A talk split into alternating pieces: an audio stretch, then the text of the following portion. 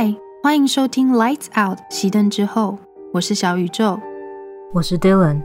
这是一个关于真实犯罪的 podcast，内容可能包含血腥、暴力、性的描写，或者是比较强烈偏激的用字遣词，还请各位斟酌收听。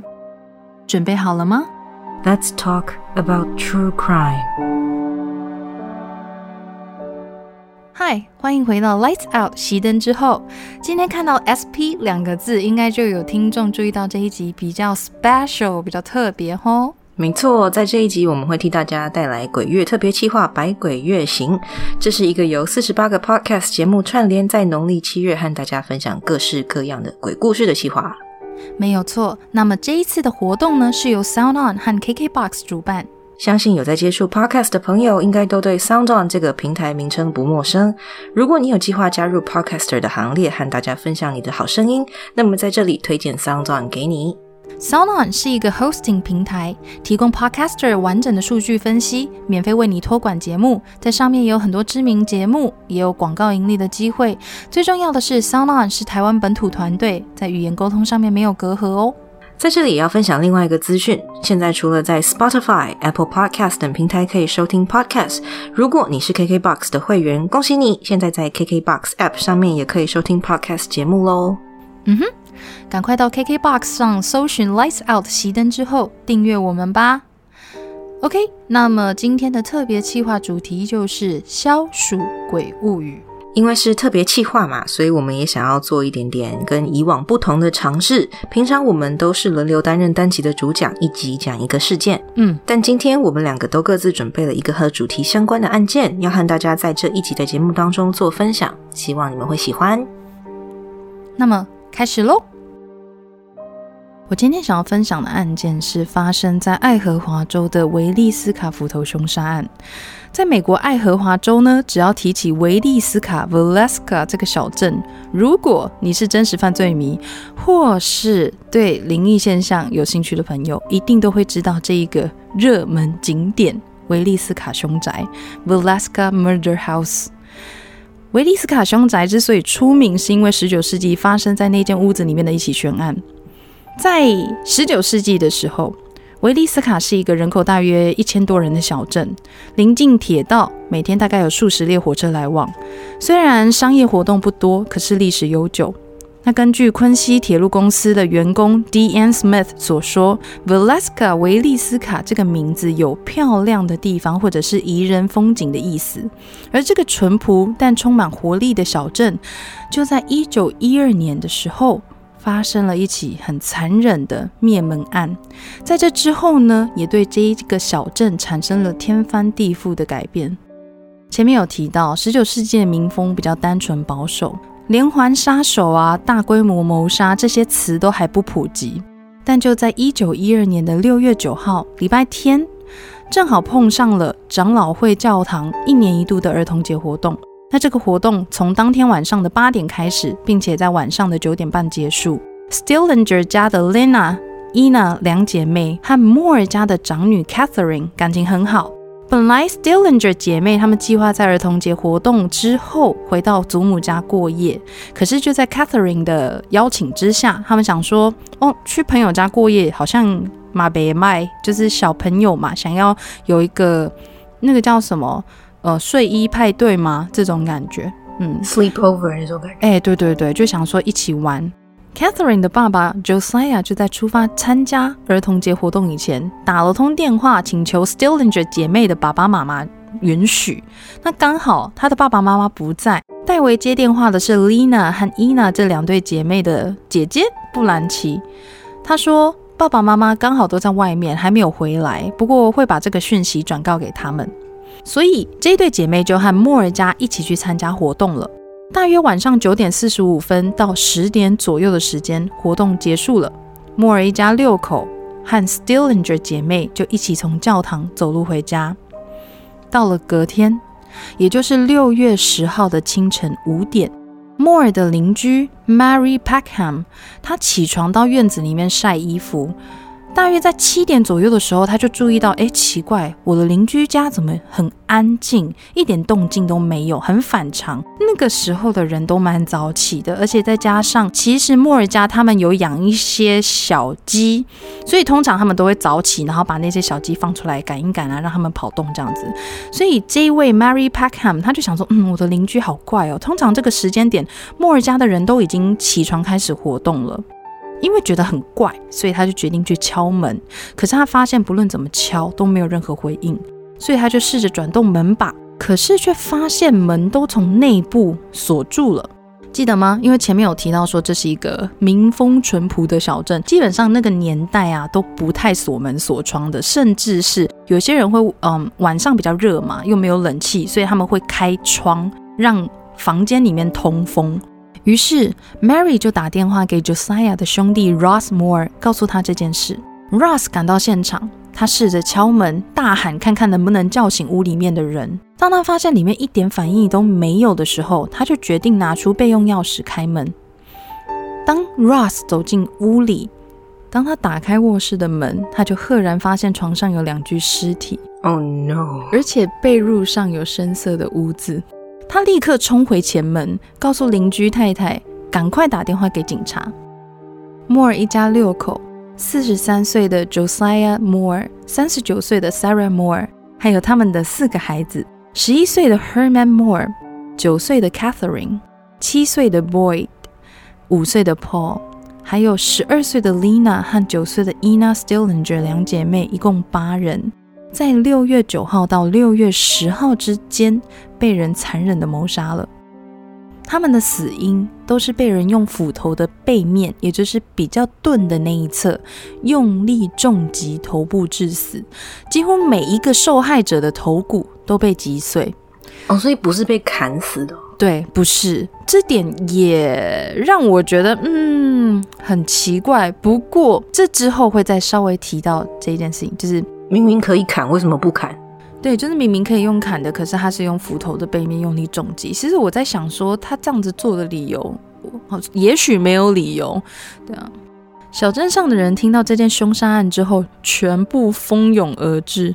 执法人员很快就失去了对犯罪现场的控制。要知道，十九世纪大家在犯罪现场保存的观念还不够明确，也不普及。那这一点呢，我们在第二集白教堂杀人案里面就有提过了，也有针对这一点做了一些补充。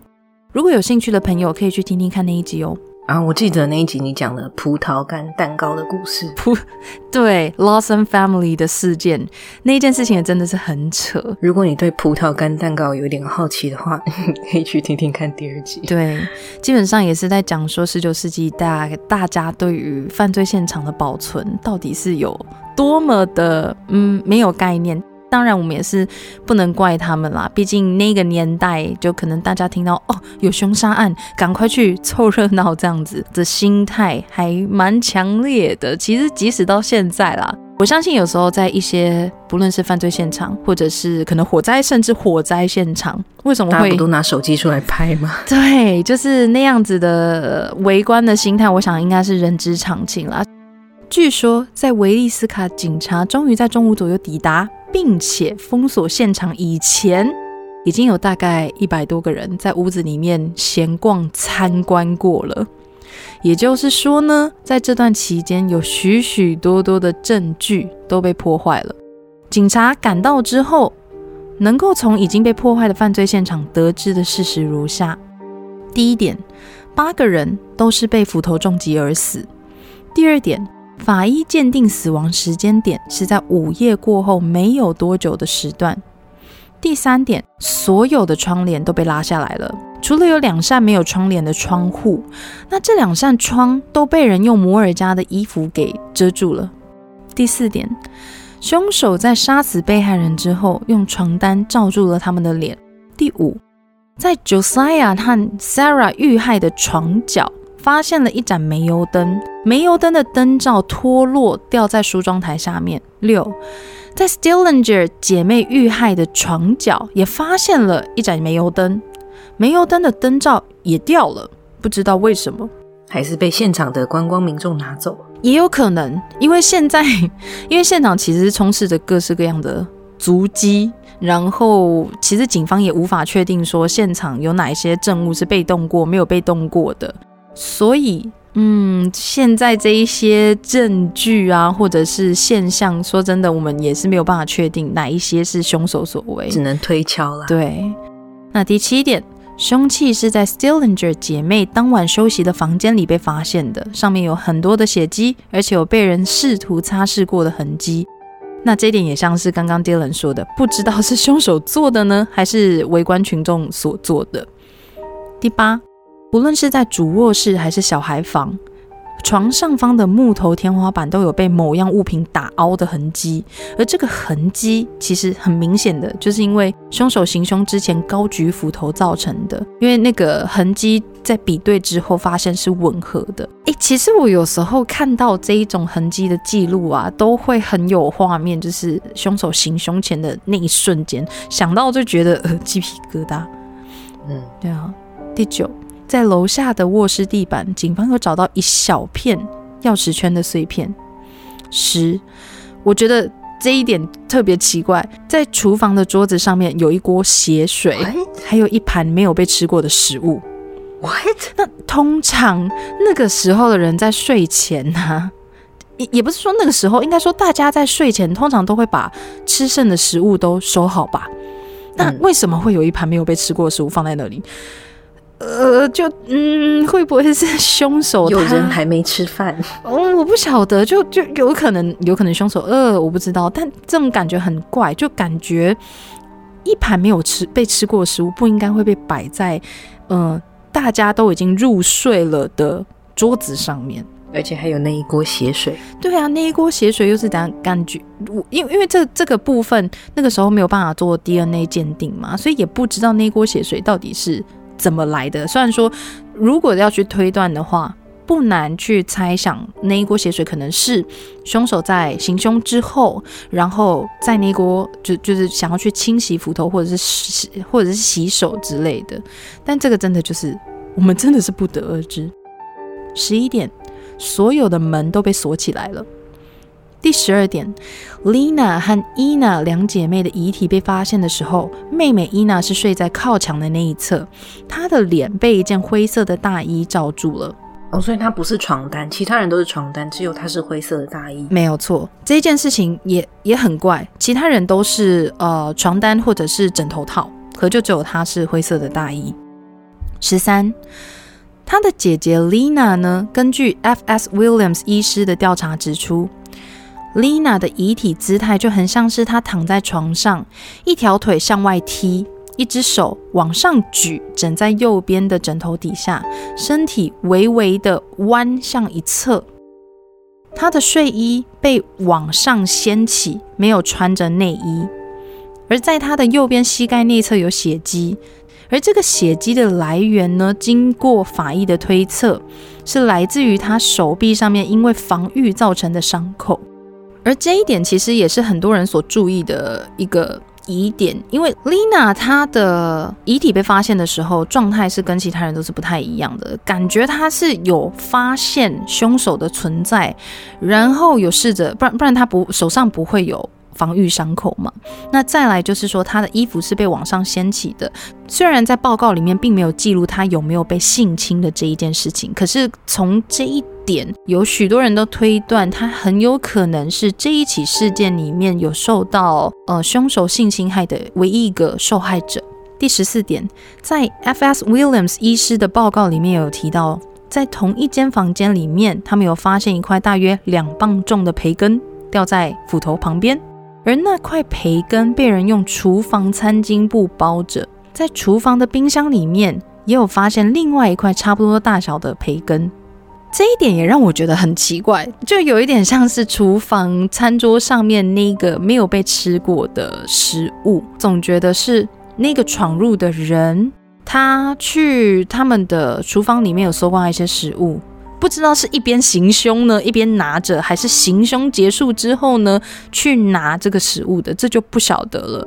但总之，这一切都让我觉得，这个凶手在行凶的期间呢，他非常的自在，根本就是把这个家当成自己家一样，不论他的目的是什么。第十五点，报告中也有特别记录到莫尔家的女主人 Sarah，她其中一只鞋子被人发现落在床边，鞋子是开口朝下的，可是里面有血迹，所以检方就认为这只鞋子在 Josiah 遇害的时候是开口朝上的，也许是落在 Josiah 头上的第一击让血液喷溅进鞋子里面。检方就认为，这有可能是凶手在第一次攻击之后，为了确保 Josiah 真的死了，再次回到这个房间里面要补敲的期间，不小心踢翻了鞋子。上述几点以现代的建识科学还有技术，也许可以比较轻易的破案。可是这件事情发生的时间点是在一百多年前，外加证据都毁坏的差不多了，甚至连凶手想必也都过世了。当然，有些人可能就会把这一切怪罪到当时警方没有好好保存证据啦，没有来得及阻止闲杂人等入内参观、破坏现场等等的。可是，一方面，这也是因为一九一二年指纹辨识这个技术其实不普及，虽然已经有这个技术了，可是不普及。而 DNA 检测技术并没有被发明，真的要去鉴定，其实也是一件非常困难的事情。那么，在这一起事件发生之后的几周。受到这起事件的影响，这个原本连门都不太锁的小镇生活就起了很巨大的变化。比如说，他们开始会随身携带武器，每个居民也都会小心的加固自家门锁，睡觉也都会挤在一起。那么，报社记者啊，私人侦探也涌入这个小镇，朋友跟家人他们会互相怀疑、指控。那么，凶手到底是谁的谣言也变成了一种常态。我真的觉得在发生这样的事件啊，嘿。你真的都会想要开始带一点防身武器，不管你你在在那个当下，你会不会觉得自己有足够的反应速度去把这个东西拿出来用？但是就是会带着，真的就是会带着，对，就是会想要。保一个心安，就像有一段时间，我记得小时候吧，不是有一段时间很多小朋友被绑架嘛，在台湾就会发那，学校会发那个哨子，对对对对对对对，然后会开始教我们说要如果有遇到陌生人要怎么样怎么样做。我也觉得那应该也是有点类似，是相应的反应，对吧？那我也觉得，一旦发生了这样子的事件啊，其实大家恐慌真的是蛮正常的。对啊，对。除了小镇上的居民开始恐慌以外，报社记者、私人侦探也涌入了这个小镇。朋友跟家人之间就开始互相怀疑、指控。那么凶手到底是谁的谣言也变成某一种常态，大家就开始互相猜忌、互相去、互相怀疑。即使附近比较大的州立执法机构联合办案，也进行了数以百计的访谈跟侦查。直到今天，这一件谋杀案还是没有解决。那关于凶手的身份，当然嫌疑人不少，当中有 Josiah 的前老板，有传说他是因为不爽 Josiah 离职，还有一些利益纠纷，所以买凶杀人。另外，六月九日儿童节活动当天，有一位受到邀请的牧师 George Jacqueline Kelly，他因为这一起事件被捕。为什么被捕呢？因为这个人他有几个疑点。第一点。他曾经要年轻女孩寄裸照给他。Excuse me？呀，他明明是个牧师。第二点，他曾经被人指控在别人家的窗外偷窥。第三点，曾经他有送洗一件染血的上衣。种种行为再加上六月九日当天他的行踪，让他被怀疑并且被逮捕。拘留期间呢，他有两度坦诚他是凶手。可是，在正式开庭之前，他又撤回这些自白。最后呢，因为证据不足的关系，他被无罪释放。而有关于他之后的人生，也变成了一个谜。另外一个被高度怀疑的是一位叫做 Henry Lee Moore 的杀人犯。他虽然也姓 Moore，可是他跟遇害的莫尔家没有任何的血缘关系。一九一三年五月，一位叫做 McClary 的联邦探员对外宣布，他不止解决了维利斯卡凶杀案，他还侦破了同一时段在中西部发生的二十二起谋杀案。他认为这整起事件是连环凶杀案，而凶手就是 Henry Lee Moore。Henry Lee Moore 他是一名铁路员工，而他则是在维利斯卡事件发生之后的数个月，因为谋杀母亲还有外婆被定罪的。那个时候，Henry 所使用的凶器就是一把斧头。那很多人到这里应该就会想说：哈，斧头只是因为武器一样吗？应该只是巧合吧。当然，他被联邦探员 McClory 怀疑的原因不止如此。一九一一年九月十七日，也就是维利斯卡谋杀案发生的前九个月，在科罗拉多州的 Wayne 和 Burnham 两家人，一共六人在同一间屋内遇害。他们同样都是被人用斧头重击头部而死的，而且窗户也都被人用床单罩起来。还记得维利斯卡家没有窗帘的两扇窗是被用衣服罩起来的吗？嗯。一九一一年十月。伊利诺斯州的 Dawson 一家三口在睡梦中被人用相似的手法杀死。同个月，在堪萨斯的 Shawman 一家五口被人用斧头重击杀死。斧头被发现的时候是被清洗过的，可是上面还是有一些血迹，还有毛发。和维利斯卡案相似的地方在于，在床尾，警方也都发现了一盏没有灯罩的煤油灯。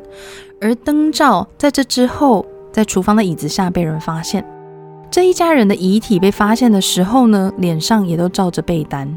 一九一二年的六月五日，在维利斯卡凶杀案前不到一周，堪萨斯的一对夫妻也被人用同样的手法杀死。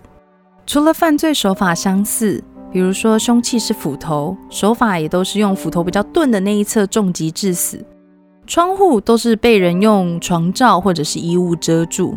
而这些遇害的家庭，除了堪萨斯的夫妻以外呢，他们都有年幼的小孩。煤油灯也因为不明的原因落在地上，灯罩都脱落，而且离底座都有一定的距离。除了上述几点，警方也怀疑凶手就是搭乘着火车一边移动一边行凶的。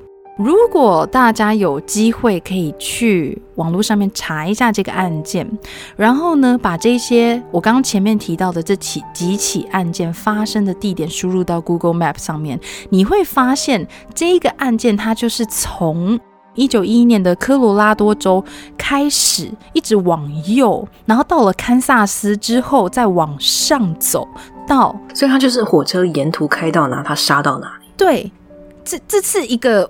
我觉得很巧合的点，但是，嗯，即使如此啦，也真的是无法证明，真的去证明这一些关联性，因为我们现在唯一可以去看出关联性的是手法，还有现场的一些相似处，灯罩啊、床罩啊，还有，嗯，比如说这一些家庭也都有一个相似点，他们通常都是一家人，然后家里一定都有小朋友。因此，拿斧头杀死自己母亲和祖母，同时又身为铁路员工的 Henry Lee Moore 就成了联邦探员深信不疑的凶手了。即使如此，也因为没有办法有确切的铁证。再加上许多案件发生的时间点不一样，警方在回头追查的时候，有些案件都已经过去半年以上了。比如说刚刚提到科罗拉多州的那一起案件，它是维利斯卡案发生的九个月之前，那很多人证的记忆都开始有了偏误，没有办法采信，物证呢也没有被好好的保存下来。所以，连环杀人凶手的这个推论虽然被一部分的人所推崇，我我啦，我也是蛮相信这个论断的。可是呢，有关于犯人到底是谁，我们也是无从得知。而除了前面提到的几个嫌疑人，还有其他许多当时被警方怀疑的对象，那我们也会把。这一些人的资料连接整理起来，然后放在 show note 或者是 IG 跟我们的铺浪上面。如果有兴趣的朋友，都可以到这些平台上面点击连接，然后进去看一看。这起案件呢，其实就跟白教堂连环凶杀案一样，不论凶手是谁，我们应该这一辈子都不得而知了，因为毕竟也是一百多年前的事件了。那么维利斯卡凶杀案这一起悬案呢？它其实不只是对这个小镇过去造成一团混乱，也接连影响了这个城镇的未来。毕竟跟这么骇人听闻的谋杀案挂钩，对小镇的形象其实也造成了影响。一九九四年，就在事件发生的八十二年之后，有一对叫做 Darwin 和 Martha Lynn 的夫妻就把这栋凶宅买下来了。他们把屋里的状态还原成一九一二年案发当天的模样，而且收费开放参观。也因为这样子，在维利斯卡小镇上的几座历史建筑被拆除之后，这栋众所周知的 Velasca X Murder House 已经被登记为国家历史建筑之一了。那其实。Darwin 跟 Martha Lynn 这对夫妻也蛮聪明的嘛，因为其实你想想看，在这件事情发生了之后，这个小镇上相对的一定也是变得很萧条，因为大家也会害怕。会怕。那可能这栋屋子还有这栋屋子附近，应该整个都是没有什么人要来，都蛮荒废的。但反而是，我真的觉得这对夫妻很聪明。没错，毕竟是有一个市场的群众会喜欢去追逐这一些比较特殊的景点。对，所以这样也算是。变相的在复苏了这个小镇的人流。对，其实我那时候在查资料的时候，也我一开始也想说，嗯，为什么你要做这样的事？可是后来，其实他们这一些收费啊，最后面他们都有一部分是会捐去当做呃这个维利斯卡小镇的一些基金，所以也是在等于是在复苏这一个城镇。因为毕竟到现在啊，其实他们。我那个时候去 Google 地图上面看，他们真的是一个很小很小的城镇，所以如果没有一些经济来源或者是一些收入的话，对他们来说都多少是会造成一些冲击的。所以虽然说啦，这样讲好像是很像是在消费这样子的悲剧，可是也变相的帮助到了这一个城镇。嗯嗯。那关于这栋凶宅呢，也有很多的灵异传言，比如说很多追求灵异现象的爱好者啊，常常会结伴进去做一些灵异现象侦查。他们可能会带着仪器进去，喊莫尔一家的名字，看看会录到什么回音。那这一些影片跟记录，其实网络上面都听得到，也看得到。我之前有看到一个，是他们在。录音，他们就是会一边讲话，然后一边录音嘛？他们其中其实有录到一个声音，先姑且不论这是不是造假，可是其实我听的时候会觉得很难过。那是一个女生的声音，成年女性的声音在说 “I love you”，还有 “They will kill us”，或者是小朋友的哭声，或者是一些物品脱异的声音。那这一些灵异现象的爱好者呢，也会透过各式各样的仪器，试图和这栋房子里面的灵体进行沟通。有一些探险影片里面，也会看到一些不明的影子，或是没有办法解释的现象。当然啦，信者恒信嘛。而这些记录影像呢，就像前面说到的，在 YouTube 上面都搜寻得到。如果对这些影像、声音记录有兴趣的朋友，只要在 YouTube 上面打 velaska x Murder House，基本上都可以找得到，而且非常的多。那么，以上就是我今天想要和大家分享的维利斯卡斧头凶杀案。在在你说这几起案件里面呢，都有提到那个灯罩的那个问题，然后还有一些。环境上的设定，比方说窗户要用衣服挡住，或者是床单挡住，然后呃被害人的头头要用床单盖住之类的。我看过一部日剧，叫做《On 异常犯罪搜查官》，里面的女主角叫藤堂比奈子，她是一个在搜寻人性的开关，就是从人会从正常的状态跨入。杀人这一块境界的开关，它里面就是叫 switch。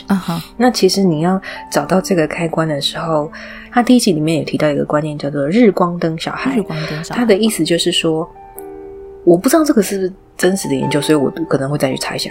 嗯，他说就是小朋友在长期。被家长忽略，从出生就是被爸妈忽略的那个状态下，就疏于照顾的状态下，他就放在房间里面嘛。那老式的房子灯都是灯泡或灯管，不是都直接，它不会有那种灯罩或间接灯这样，它就是灯管。所以小朋友后来，因为灯有的时候其实灯灯不是一直都亮着，是会有一个频率的，是，就是会一根滋滋滋滋的。对对对，那个小朋友反而比起对人的声音，他会对。灯的那个声音，还有灯的那个闪动，更加的敏感。那第一集里面的杀人犯，他的 switch，他的开关，就是在有灯嗯的那个有那种老式钨丝灯泡的那种环境之下，嗯还有加上一一种香水的味道，那个是他妈妈的香水的味道，因为他妈妈长期对他语言暴力，到他后来有一天，他就拿球棒杀了他妈妈，而且打的时候那个灯就是。老式的房子嘛，灯就一闪一闪。然后他打的时候，他妈妈身上也是那个香水的味道。嗯，从此以后，他要在杀人的时候，通常通常凑起来的状态就是有那种灯泡，然后呃被害人身上可能擦了那样同一款的香水的时候，他就会他的开关就会被打开啊。所以我不知道，因为其实这样的论点是我从日剧看来的，但我想每一个连环杀人犯其实都有他们自己的一点仪式。嗯哼。比方说杀人手法，比方说凶器的选择，几乎啦，几乎大部分的连环杀人犯都有他们自己的仪式，嗯，因为这对他们来说是一件很有意义的事情，嗯，虽然这么说起来非常的不正确，但对他们来说或许是，所以说我在听你讲的时候，我就会想说，如果灯罩是不是？把它拿掉，然后窗帘一定要用衣服盖着。对他来说，是塑造了一个把他的开关打开的环境啊。对，但这一点我是不太清楚。只是我你刚刚在说的时候，突然让我联想到这部日剧。嗯哼。而且其实里面也有提到说，那一些床单呐，就是罩在那一些死者脸上的床单，都是在呃行凶之后做的。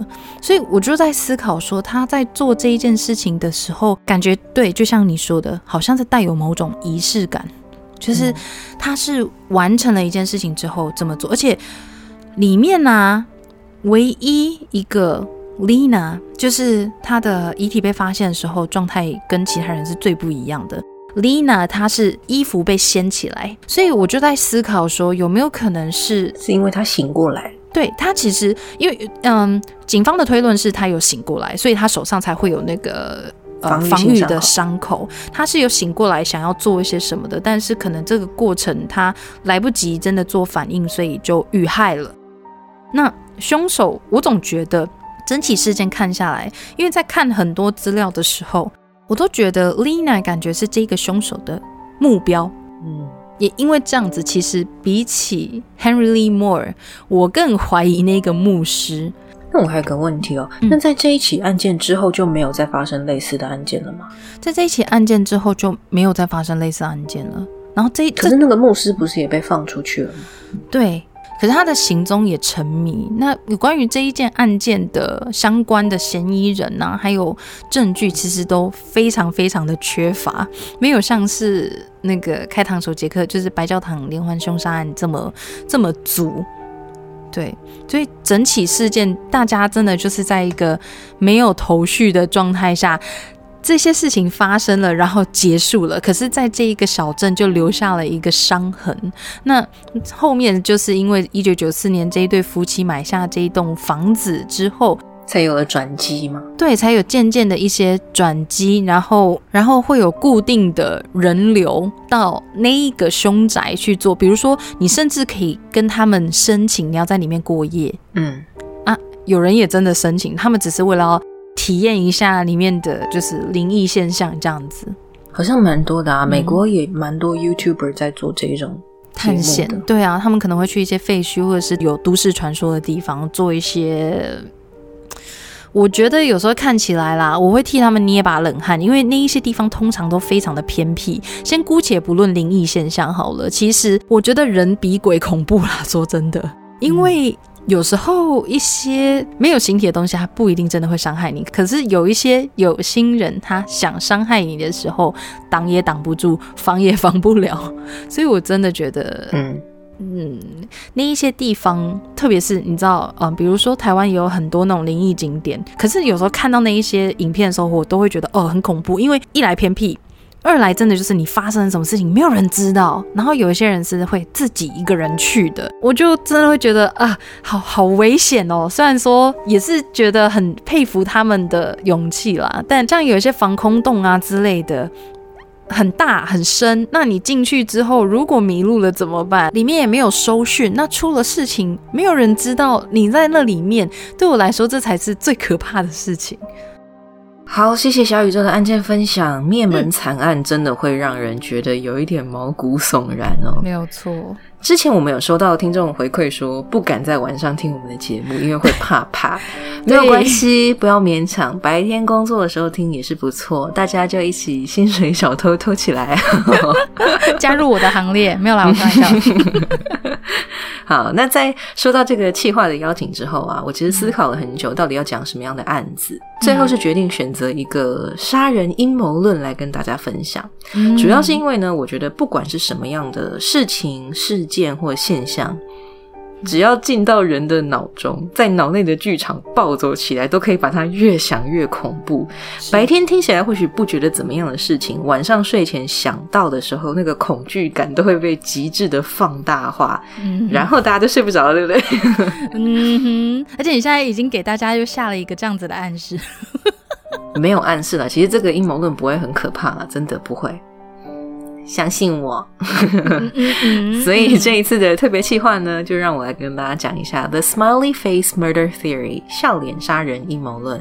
嗯，The Smiley Face Murder Theory 是由现在两位已经退休的纽约警察，还有一位犯罪学的教授所提出的。这两位远警分别是 Kevin Gannon 跟 Anthony Duarte，教授的名字是 Dr. Lee Gilbertson。Gannon 跟 Duarte 两位远警还在警局的时候，发现美国的各州啊，相隔一阵子就会出现案件细节很相似的男大生意外溺死事件。嗯，意外溺死这个说法哦，其实涵盖范围有点太广。我们把它细一点来说，这些案件的共通点有男大生普遍都是白人。嗯，在学校呢，都是属于那种成绩还有体育都很好，长相也帅气的风云人物。哦，并且他们在失踪前都有酒醉或者是身体不适、觉得头晕的状况。而且在一半以上的案件当中啊，尸体被找到的地方附近都会有微笑的表情符号的喷漆涂鸦。Gannon 跟 Duarte 远景从一九九七年开始去查这些类似的案件。二零零二年呢，他们意识到这些案件可能是连续凶杀案，因此开始翻找跟比对以前的档案。一直到了二零零八年，他们才正式的提出这个理论。其中啊，他们从成千成百的案件当中找出了四十五件可能有关联的。意外，这边先跟大家讲意外，但是其实你认真的去读一下这些案件的过程当中，是有很多疑点的哦。嗯，当然大家可能会觉得啦，喝醉酒掉进湖里溺毙也不是不可能的。的确，这种意外是可以想象的。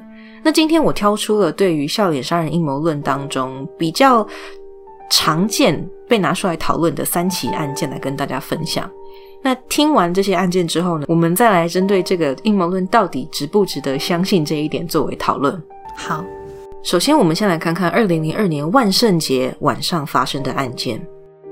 Christopher Jenkins 跟几个朋友一起去酒吧参加万圣节的变装派对，派对上他的服装可能是不小心被人碰到的时候洒到酒了。但是因为被洒到啤酒的位置有一点尴尬，远看上很像尿裤子吗？远看很像是小便，对对对，远看就有一点尴尬，所以当时酒吧的保安就以扰乱场内秩序的理由把他送出去了，因为人又很多。奇怪的是，一般来说被保安劝离场，手机、钱包什么的应该都会带在身上吧？嗯，但是他什么都没带就离开了。啊？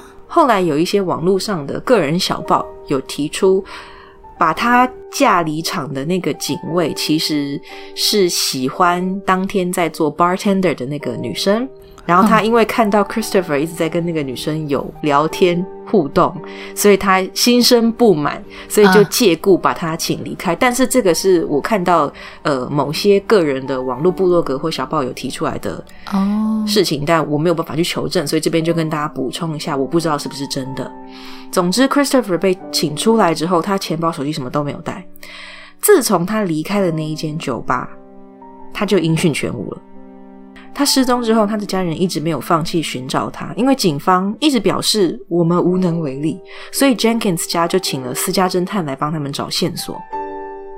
侦探带来了专业训练过的猎犬，希望猎犬可以给他们一点方向，到底要他从酒吧出来之后到底去了哪里。嗯狗狗来到现场之后，他循着酒吧门口的位置来到对面的披萨店。然后又往店的后方绕过去，最终他们停在了另外一间酒吧的停车场上。嗯，因为现在有些停车场不是有铁皮架起来的那种遮雨的东西吗？然后他们是做成像车库一样有门的。嗯。他停在一个铁皮车库的旁边。嗯。沿途中，他们找到了一点点的血迹，而且在停车场那边找到了 Christopher 在变装派对上穿的道具服上面应该要有的红色羽毛。哦。但是线索到这里就断了。狗狗就再也找不出任何的其他的线索，就没了。那刚才我提到的个人小报里面也有写到说，这个酒吧的这个车位当时停的是那个保安的车子。但一样的，我们没有办法去求证，所以大家也是听听就好。嗯，因为这感觉好像会有很多传闻夹杂在这当中，对不对？对对对。嗯哼。四个多月后啊，警方在密西西比河上发现了一具漂浮着的尸体。嗯。经过鉴定确认，就是失踪多时的 Christopher。警察一开始本来要直接把这个案子以酒醉失足跌落河中溺毙。的结论去结案，但是验尸之后发现遗体被找到的状况有许多的疑点。首先哦，人如果是失足溺水，应该会有，比方说撞到的痕迹，或者是挣扎的痕迹。嗯，因为你掉进去，你呛到水，你一定会挣扎嘛。对。但是当天 Christopher 穿的万圣节的装扮，嗯，他的衣服还是上衣还是好好的扎到了他的裤子里面，然后他的鞋子属于那种比较宽大的道具鞋。在挣扎过程当中应该会掉落，因为不合脚嘛，是很宽大的鞋子，但是也没有掉落，所以他看起来就是没有挣扎过的样子。再来呢，普遍来说，绝大多数溺毙的男性遗体都是以脸部朝下的方式漂浮，但 Christopher 被发现的时候，脸是朝上的，而且他的双手是弯曲在胸前的啊。法医在他的体内也发现了残留的酒精跟 GHB，GHB 就是 date rape drug 迷奸药。哦，最离奇的是，他的手中还紧握着一撮不属于他的头发。哦，这很怪。种种的证据都显示，这很可能不是一件单纯的溺水意外。对，警方这个时候才把办案的方向从意外转成可能是人为的。一直到二零二零年的今天，Christopher 的案子都还没有被破案。二零零五年，也是三年后的六月二十五日，密西根有二十二岁的 Todd Gibb 也是去参加派对，他喝了一点酒，他本来是要回家的，但是却在回家的路上离奇失踪了。嗯哼，在他失踪当时呢，他其实有多次打电话给很多的朋友。其中有一位朋友接到他的电话的时候，他听到 Todd 跟他说了一句 "I'm in a field"，这边可能翻译成哦我在草原上，我在田园上。但是 Todd 从酒吧到回家的路上应该是很熟的，这是他常常去的一间酒吧。这一路上也都没有什么草原或田园。嗯，二十二天以后，他的尸体被人在当地的一个小湖中发现。警方判断 Todd 是在派对上喝醉了，自己走到湖边失足。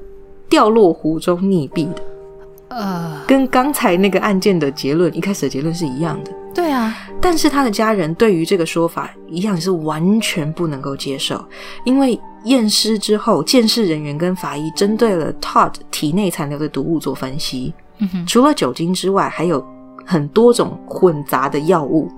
药物学家 David McDermott 的看法是，这些药物不会是像警方推论的。Todd 看精神科开的抗忧郁药物那么简单，因为这些药只要是有执照的精神科医师去开这些药的话，一定不会把含有这些化学成分的药物同时开给一个病人。哦，就是就算要开的话，是可能可以可能会开，可是不可能把它开在同一个处方签里面。嗯，也不可能是这个剂量啊。透过残存的化学物质分析哦，如果是。这些药物加上里面有找到抗忧郁的药物，再配合酒精，那么它摄取的量一定是超标的。这除了会造成幻觉跟晕眩之外，还有一个副作用就是会全身无力。简单来说啦，如果套的是自己滥用药物跟酒精，那他应该不会有力气一路从酒吧走到湖边。以他尸体里面找到的药物残留量去推断他当时的体内的含药量，他当时应该。已经是连自己走都没有办法走的状态了哦。那另外，刚才在 Christopher 案件中提到的尸体的漂浮状态，Todd 的尸体被发现的时候更诡异，他是直立在湖中的，直立，超怪的，有点像是游泳的那个样子。他的肩膀跟头是在水上的啊，这种状态真的很诡异啊。对啊，很像是有人把它摆在那个位置的。呃，所以警方不哎，有一点恐怖。对啊，所以警方当时针对 Todd 的案子，他们的结论是不明原因溺毙。但是他们也没有再继续查了。对对呀，诶诶，我觉得很怪，就光是看到这样子的，呃，他们光是听到这个遗体被发现的时候的方式，就是是呈现一个，就连法医都觉得，嗯，这不单纯。可是警方还是选择以这样的方式结案，难怪家属会很难以接受。对啊，对啊，对啊。二零零九年的十月十四日，二十四岁的 William Hurley，他从酒吧下班之后，他就跟朋友一起去看球赛。William 平常是一个不抽烟、不太喝酒，也没有毒品使用习惯的人。但是当天因为是第一次跟朋友去看运动比赛，所以他就有点像起哄之下，就跟着朋友一起买了一杯啤酒，在运动馆里面喝。比赛还在进行当中，William 就跟朋友开始抱怨，说自己不知道怎么，觉得很疲倦、很不舒服。朋友当时有跟他说啊，你是不是今天上了一整天班太累了？然后 William 就说我不知道啦，可是我想要回家休息。他离开了体育馆之后，William 就打电话给他的女朋友 Claire LeBeau，请对方来接自己。当时 Claire 说哦好啊，你在哪里？我开车去接你。但 William 当时就有说我不知道我自己在哪里，I don't know the address，就是我不知道这里的确切地址是哪里。在那之后呢，Claire 听到电话的这一端有一个男人的声音。从 William 附近传出来，回答说：“Ninety nine Nashua Street，Nashua 街的九十九号。”当时 William 还笑着跟对方就说一句：“哦，Thanks man，谢谢。”然后 William 告诉 Claire 说：“哦，我的手机只剩下一点点的电量，马上就要关机了。”那 Claire 说：“哦，没关系，我我现在的位置距离你超近的，我开车转个弯就到了。”然后他们就把电话挂掉了。当时 Claire 所在的位置就只是在隔壁一条街而已。所以他从挂完电话到开车抵达 Nashua 街九十九号的位置，花了不到两分钟的时间。然而他到现场的时候，William Hurley 就不见了。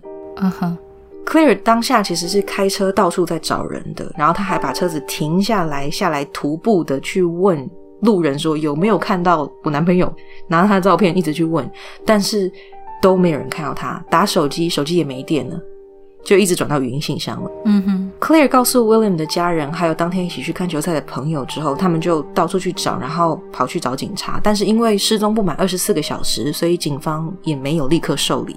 等到满二十四小时之后，警察出动了，从体育馆出来之后，往 Nashua 街九十九号的反方向的那一条街上，他们找到 William 那一只已经没有电了的手机，但是已经被摔碎了。哈，好呃。一周之后，William 的尸体在 Charles River 当中被找到，就是一条河里面被找到。他的头部、脸跟腿上都有钝器造成的伤痕。呃，法医也在他的体内找到残留的 GHB，就是我们刚刚提到的迷奸药。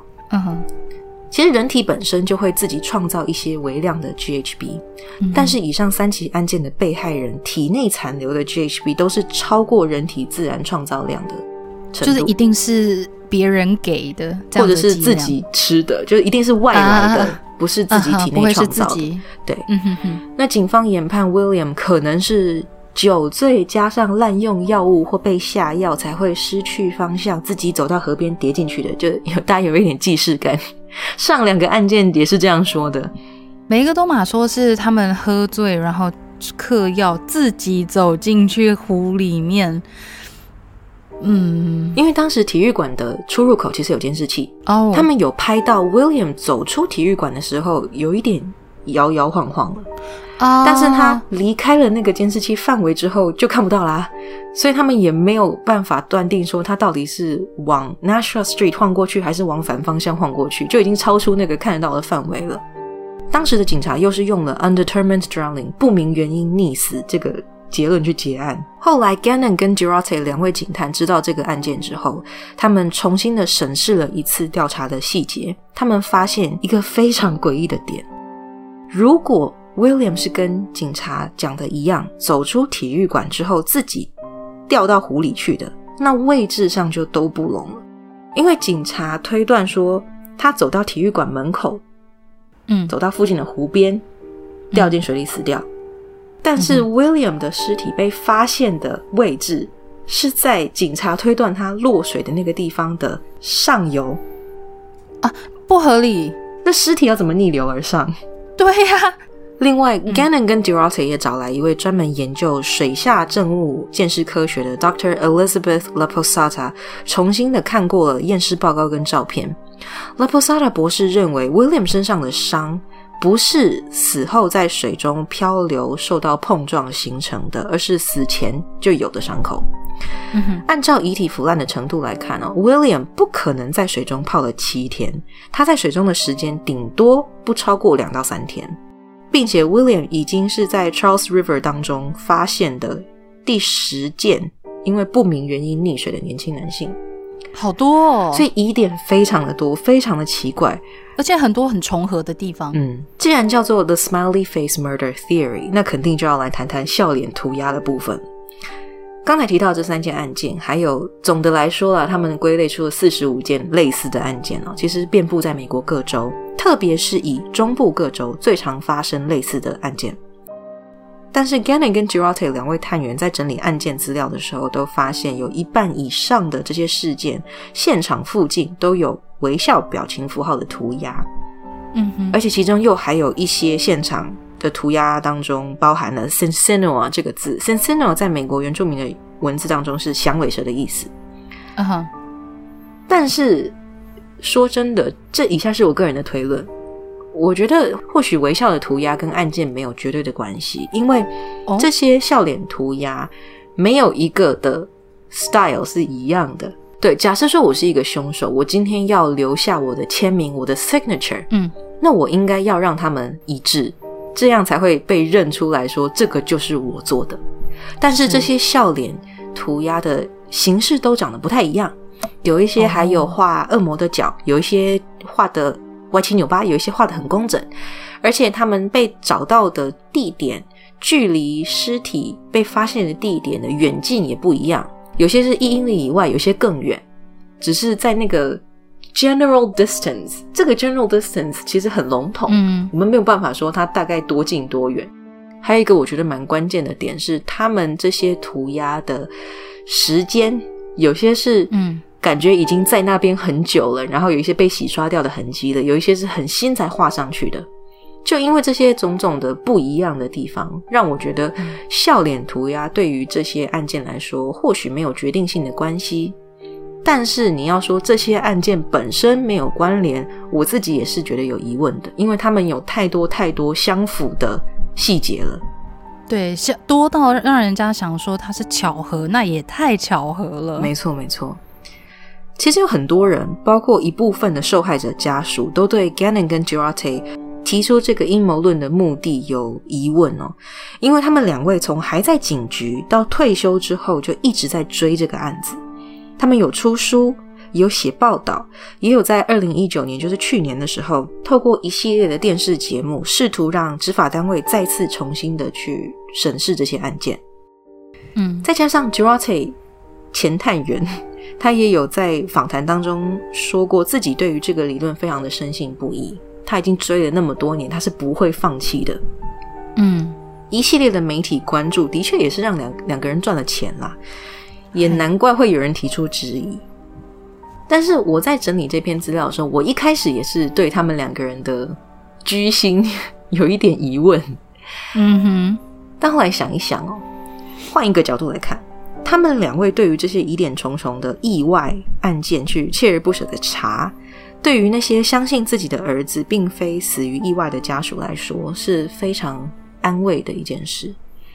而且查案子本身也是需要钱的啊。不然他们怎么有办法去找新的专家来再把所有的证物看一遍？二零一九年 Oxygen TV 推出的六集相关报道，每一集当中，Gannon 跟 Girate 都会跟一组家属去运用新的科技，找一些新的专家来看过每一件证物，当时的每一笔记录，这些都是资源。嗯哼，并且他们会把证据跟疑点全部整理起来，再交给警方。去申请重新侦查办理这个案件，他们的目的也可能是想要利用大众的关注，毕竟是透过媒体电视播出了，透过大众的关注来施压，强迫警局去重新再看一看这些案件到底是不是意外。是。我后来想到这一点的时候，我就会觉得他们其实大量的去曝光自己，他们其实也是把自己置身于风险之中啊。假设说这真的是。连环凶杀案，好了，这真的也是把自己暴露在了大众视线之下。你觉得一般民众会看到，凶手不会看到吗？嗯哼。那他们两位也算是很认真的在追查这个案子，然后他们也有帮家属去接洽，去不同的电视节目上面去讲自己的故事，一直把这些案件保持在大众视线范围内，对于警方也是一种施压。嗯，因为他们都以意外或不明原因溺死去做结论了嘛。但是他们在四十五件案件当中啊，重新去看了这四十五件啦，里面除了发现刚刚我提到的像尸体漂浮的方式很奇怪。被发现的位置很奇怪，其中还有几件是尸体解剖的时候肺里面是没有水的哦。可是你如果不是溺死，你肺里面是 怎么会没有水呢？是啊，如果你是溺死的话，你在溺死之前一定是会呛很多水进去的。对啊，这个等于说你是死了之后才被丢下去的。而且在很多件案子当中，他们都有发生遗体被发现的状况，跟警方推论他们泡在水里的时间是不相符的。因为你知道，人泡到水里之后会浮起来，会膨胀，会烂掉，而且体内的器官也会被腐蚀掉。但是很多遗体被发现了之后，比如说失踪了四个月的人，他在水里泡着的时间腐烂的程度，看起来好像并没有到四个月那么久。嗯哼。还有一个案件是我一下子突然忘记那个被害人的名字，因为我其实看了很四十几件案子，看起来是很多很大量的资讯。其中有一个他们有提出来，有一位男大生他被找到的时候，他的遗体也是在湖中被人家发现的。嗯，但是当时的监视人员从他的外生殖器官那边找到了一枚虫卵。嗯，这个虫卵是一种苍蝇的虫卵。这个苍蝇的虫卵。在那一个孵化的阶段，因为虫卵都有不同的孵化阶段，距离这只苍蝇下这个虫卵的时间，以这个阶段看来不超过十二小时，很近诶。而且它没有办法在水中产这个卵。一定是要在温暖干燥的空间陆地上，但是当时这个男大生找到是冬天，在冬天的湖里啊，超级不合理。他的身上出现了这个虫卵，所以就表示他失踪的前面这一段时间到底去了哪里？不知道，真的不知道。他一定也不是当时警方推断的当天晚上就喝醉掉到水里了，不是。因为真的说起来，年轻的男性的确会去从事一些比较高风险的。娱乐活动，嗯，比起年轻的女性来说，比方说喝了酒之后会做一些打赌啊，或者是会比较没有想到后果的去做一些比较危险的，觉得自己很有趣的事情，的确这个比例是高的。比较高的，但是你要把这些这么多疑点的案子全部归类成，他就是喝了很多酒，很想上厕所，就自己走到湖边，然后就掉下去了嘛？真的很怪，这也不太可能吧？是啊，而且四十五件超多，没有错。而且你掉进湖里的时候，你身上应该会有一些伤口吧？是，如果你有挣扎，但是他们大多数人的衣服都是很整齐的，而且他们大多数人的身上也都没有伤口，所以这到底怎么回事呢？这是很让人。觉得很诡异的点，对呀。YouTube 上面有几个影片，大家如果有兴趣可以去查查看。当中有一个叫做 Brain Scratch 的频道，做了两集讲这个阴谋论的节目，里面有提到更多更多详细的案件叙述。还有，如果你有查到一个叫做 The Smiley Face Killer 的纪录片，先跟大家说明一下，那是一部 Mockumentary 伪纪录片，它其实是独立电影。把它拍的像纪录片一样，里面虽然有一些真实案件的真实资料，但是如果大家还处在查证的阶段的话，嗯，这一部我就不建议你先看，因为可能会有点混淆。嗯哼，你可以先去查真实的案件记录，你再回来看这一部。好，今天的篇幅跟时间限制，我比较没有办法把更多的案件全部一下讲出来，因为时间会太长。嗯哼，但是我个人在查完这些资料的时候，我有去看看大家的推论都是怎么样的。嗯，像 Gannon 跟 Girarte 两位远景是坚持是 The Smiley Face Killer。嗯哼，这个理论也是有它的矛盾点存在的，是包含其中 The Brain Scratch 频道上面有提到说。有一些案件发生的时间是同一天，但是在不同的两个州。如果你是说他是一个连环杀人犯，或者是一帮人的话，一帮人还说得过去。一个人怎么同时在两个地方可以杀掉两个不一样的人呢？嗯哼，也有人提到这可能是帮派活动，但是帮派活动通常不会进行的这么秘密，而且这些被杀的大学生都没有犯罪记录，他们都是成绩好的。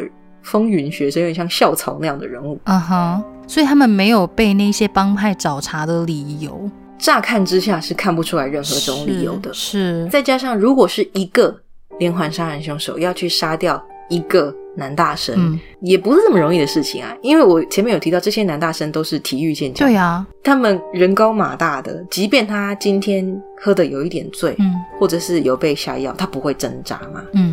你怎么可以在比方说刚才 William Hurley 的女朋友去找他的两分钟不到的时间之内，他你就把他消失？所以我真的觉得这个案件这一系列的案件都有非常非常多很奇怪的疑点。嗯。那 Brain Scratch 它的理论是这一系列的案件其实被注意到跟理论后来形成，这整个期间是发生在两千年以后。嗯，那两千年以后进展的最快的科技就是网络。嗯哼，相信网络的使用者都会知道有暗网这种东西。是，暗网上面也会有很多我们一般人不会去想到的、想象不到的事物。没错。嗯哼，那 Brain Scratch 这个频道的推论是说，他觉得这有可能是。暗网上面的人集结起各个不同地方的网友们，有一个人提出了这样的杀人方式，然后这些网友们会按照这样的杀人方式去犯案。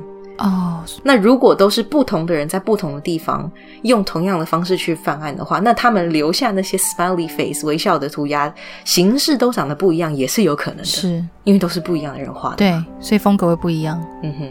所以这个理论也不是没有可能的。嗯，后来还有一个灵媒，她在 YouTube 上面有 PO 了自己的影片。那个小姐她是说，她感受到的是两个有血缘关系或者是彼此认识的凶手，在美国各地针对同样呃相似的目标，用同样的手法去犯案，然后两个有点像在比赛谁杀的多啊。这也是他的推论，这也是一个推论。虽然是虽然他是一位灵媒，但是这也是他的推论。那我个人的推论，我觉得网络是有可能的。那我也觉得这这或许是，如果你要说是好几位连续杀人犯，他们可能是一个组织的话，那他们就可以在各地犯案。那就我自己查的资料而言，我觉得他们或许并没有跟那个微笑的图案有任何的决定性的关系。是那个或许比较像巧合，毕竟这不是一个很少见的涂鸦的标志。对，所以说这个案件到底是怎么样？我其实查了这么多，我只觉得越查越多问号，你知道吗？越查越觉得很诡异，越查越多问号，特别是关于尸体漂浮的方式。对啊，你说那个越查越觉得。为什么他会直直立在湖中？他是发生了什么？对你刚刚说那个是他被发现的时候是直立在水里，光是哎，拜托，光是我们平常去游泳的时候，你要直立在水里，而且是漂浮的状态，是一件很难的事哎。嗯哼，对啊，所以我就不知道说这个案件到底，因为我们现在从媒体上找得到的，还有从网络上找得到的案件资料，一定不会是百分之百完整的资料，他们一定会有保留一部分。那 Gannon 跟 Duarte 两位远景在电视上已经公开非常非常多的细节了，因为他们希望引起大众的注意。美国有一档节目是 Doctor Phil，是一个心理医师，很有名的一个节目。至于 Doctor Phil 这个人，我不多做评论了。但他的节目也有采访到跟 Gannon 跟 Duarte 合作的六位家属，当中也有包含刚才提到的 William Hurley 跟那个 Todd Gibbs 的妈妈。他们都因为不相信自己的儿子是死于意外，所以他们现在还是一直上节目去，想要唤起大众对于这个事件的记忆跟重视。是，我是不知道为什么警方当时一直下意外死亡的结论，或者是不明溺死的结论啦。但是后来呢，其实，在 Brain Scratch 的的节目里面也有提到说，也有媒体人。想要他们采访到的媒体人想要去再把这个案子翻出来，再写一篇报道，但是都被上级挡下来。好怪哦，为什么要挡呢？不知道。哦，所以因为你越挡，你越多的疑点。对啊，看起来会越来越可疑啊。对啊，你越不让人知道，人家就越来越多疑问，是啊，越来越多怀疑，是啊。然后我在找这个阴谋论的时候，我也其实蛮好奇的。嗯哼，就像我刚才有提到，Durate 警探他其实自己就有承认自己对于这个案件已经到达了一个 obsessed，嗯，就是他已经全身心的投入这个案件，走火入魔了。这个就是他毕生，他毕生一定要继续一直办下去的案件。那么他所找到的所有相关的证物，或者是他后来决定采纳的推论，一定都会是支持他的方向的这些证据。嗯，这个是一个很正常的人的思想过程。是，所以。你即便再多的证据，你想要保持客观，你还是会带有你的主观意识。没错，就跟我今天跟大家叙述这个阴谋论一样，我采取的论点比较像是介于连环杀人犯画笑脸跟连环杀人犯这两个当中的一个位置。嗯哼，我并不觉得这些案件全部都是独立不相关的案件，我觉得他们有一些关联，只是我们没有找到，嗯，还没有公诸于世，还没有被发现。但这也是我个人的观点，嗯，所以我今天呈现给大家的，就有点像是以这个观点出发去讲的，嗯哼，就跟我第二集在白教堂杀人案那一集当中讲的一样，我们现在所接受的每一个资讯，都是经过一个人去阅读、去摄取相关资料之后，再整化出来给大家的。对，所以不管我今天再怎么想要客观，我一定还是带了我的主观意识在里面，多多少少他会不小心的跑进去，嗯哼。所以说，大家在阅读相关的阴谋论的时候，你也会自己形成一种你觉得就是怎么样，对，然后就越来越朝那个方向发展。嗯，而且会下意识的想要去找，就像是你刚刚说的，支持现在你所相信的这个观点的资料去佐证，觉得说我所想的这个真的是正确的。可是有时候就会不小心因为这样产生了一些盲点，然后自己没有注意到。嗯哼，所以阴谋论这种东西其实很多嘛。对。你你查 conspiracy theory 有超多的啊，网络上一堆，包含那个 Area Fifty One 的外星人啊，还有之前我们琼斯镇的时候提到的一个本来以为是 conspiracy theory，结果是真的，这样的事情也是会有的，让人家就觉得阴谋论这种东西真的是。太令人好奇了，是太想让人查了，对，而且没有答案的东西查起来最起劲，因为你你永远不知道它的结果。虽然说有时候有一些悬案啊，或者是这一种阴谋论，你无法论证的东西，它会造成某一种就是好像那种搔不到痒处，隔靴搔痒的感觉。可是有很多时候也是因为这样，所以阴谋论为什么它之所以这么让人着迷，我觉得也是。你刚刚说的也是这当中的原因之一，耶。嗯，好，那以上就是我今天要跟大家分享的阴谋论了。其实说真的嘛，这篇要讲也可以，我不要再开坑了。但是这篇其实要查的资料量非常的大。所以大家有兴趣，我们可以在我们的读者信箱或者是我们各个社交平台上面去讨论。有在听我们节目的听众朋友都会知道，我们每一集的时间都非常的壮观。对 对，可能第一集我们就讲了大概快要两个小时，然后我们其实也是想要说尽可能全面，因为我相信我们不可能。真的完完全全的、很完整的把一个案件提供给大家，但是我们就是尽可能的搜集我们所能拿到的这一些资料，然后把它整理出来，那提供给对这一些案件或者是这个真实犯罪领域有兴趣的朋友们。那今天这个特辑，我们也是想要尝试一下下比较不一样的方法啦。但是我认真觉得我们好像不会朝这个方向发展，因为我们两个都是细节控，对，所以我们可能以后的集数会越来越长。我想搞懂细节，我想要知道那四十五个案件里面的每一个连结性。对于我们两个细节控来说，我们两个是会想要尽可能的知道跟案件有关的所有面向。嗯，但是你叫我讲四十五个案件，我觉得你就自己去查资料吧，好吧，亲爱的。今天也特别感谢 SoundOn 邀请我们来参与他们的这个鬼月特辑。嗯哼，非常谢谢 SoundOn，还有非常感谢 KKBox。那我们在 KKBox 上面的 Podcast 区域也有上架了我们的频道。那如果对于我们今天提供的内容你觉得喜欢的话，都欢迎到 KKBox 或者是其他的你有使用的 Podcast 平台追踪订阅我们。Apple Podcast、Spotify、First Story，没错，SoundOn，还有哪里？我觉得我们无所不在。尽希望尽量是就是呃能够提供大家方便啦。对，那如果有任何的想法建议，想要跟我们交流的话，都欢迎到 Instagram，还有我们有扑浪。之前有人问我们说，我们有用扑浪是不是因为我们仔仔？我跟你说是，就是就是是又边缘又宅的那一种，没有错，又边缘又宅。那今天的 SP 就到这里了，谢谢大家的收听，谢谢大家。那么以上就是今天的消暑鬼物语。同样做这个主题的 Podcaster 还有 Holy 嘎宅吞云吐雾的夜晚。彼岸薄荷、这里胡说，还有五楼室友，大家可以到节目资讯栏中的网址找到他们哦。另外，这里也想要推荐对台湾都市传说有兴趣的朋友，去听听另外一个主题——国际鬼大使的生动台北。他们会在单集里面和大家聊聊台北的都市传说哟。如果对这集内容有任何建议或想法，欢迎到 Instagram 或波浪搜寻 Lights Out 熄灯之后留言或私讯我们。那如果也喜欢我们今天所提供的内容的话，欢迎大家到 Apple Podcast 上面帮我们按下五颗星，或者是撰写评论，或者是在你习惯的收听平台上面订阅我们哦。那么今天的节目就到这里，我是小宇宙，我是 Dylan，我们下次见。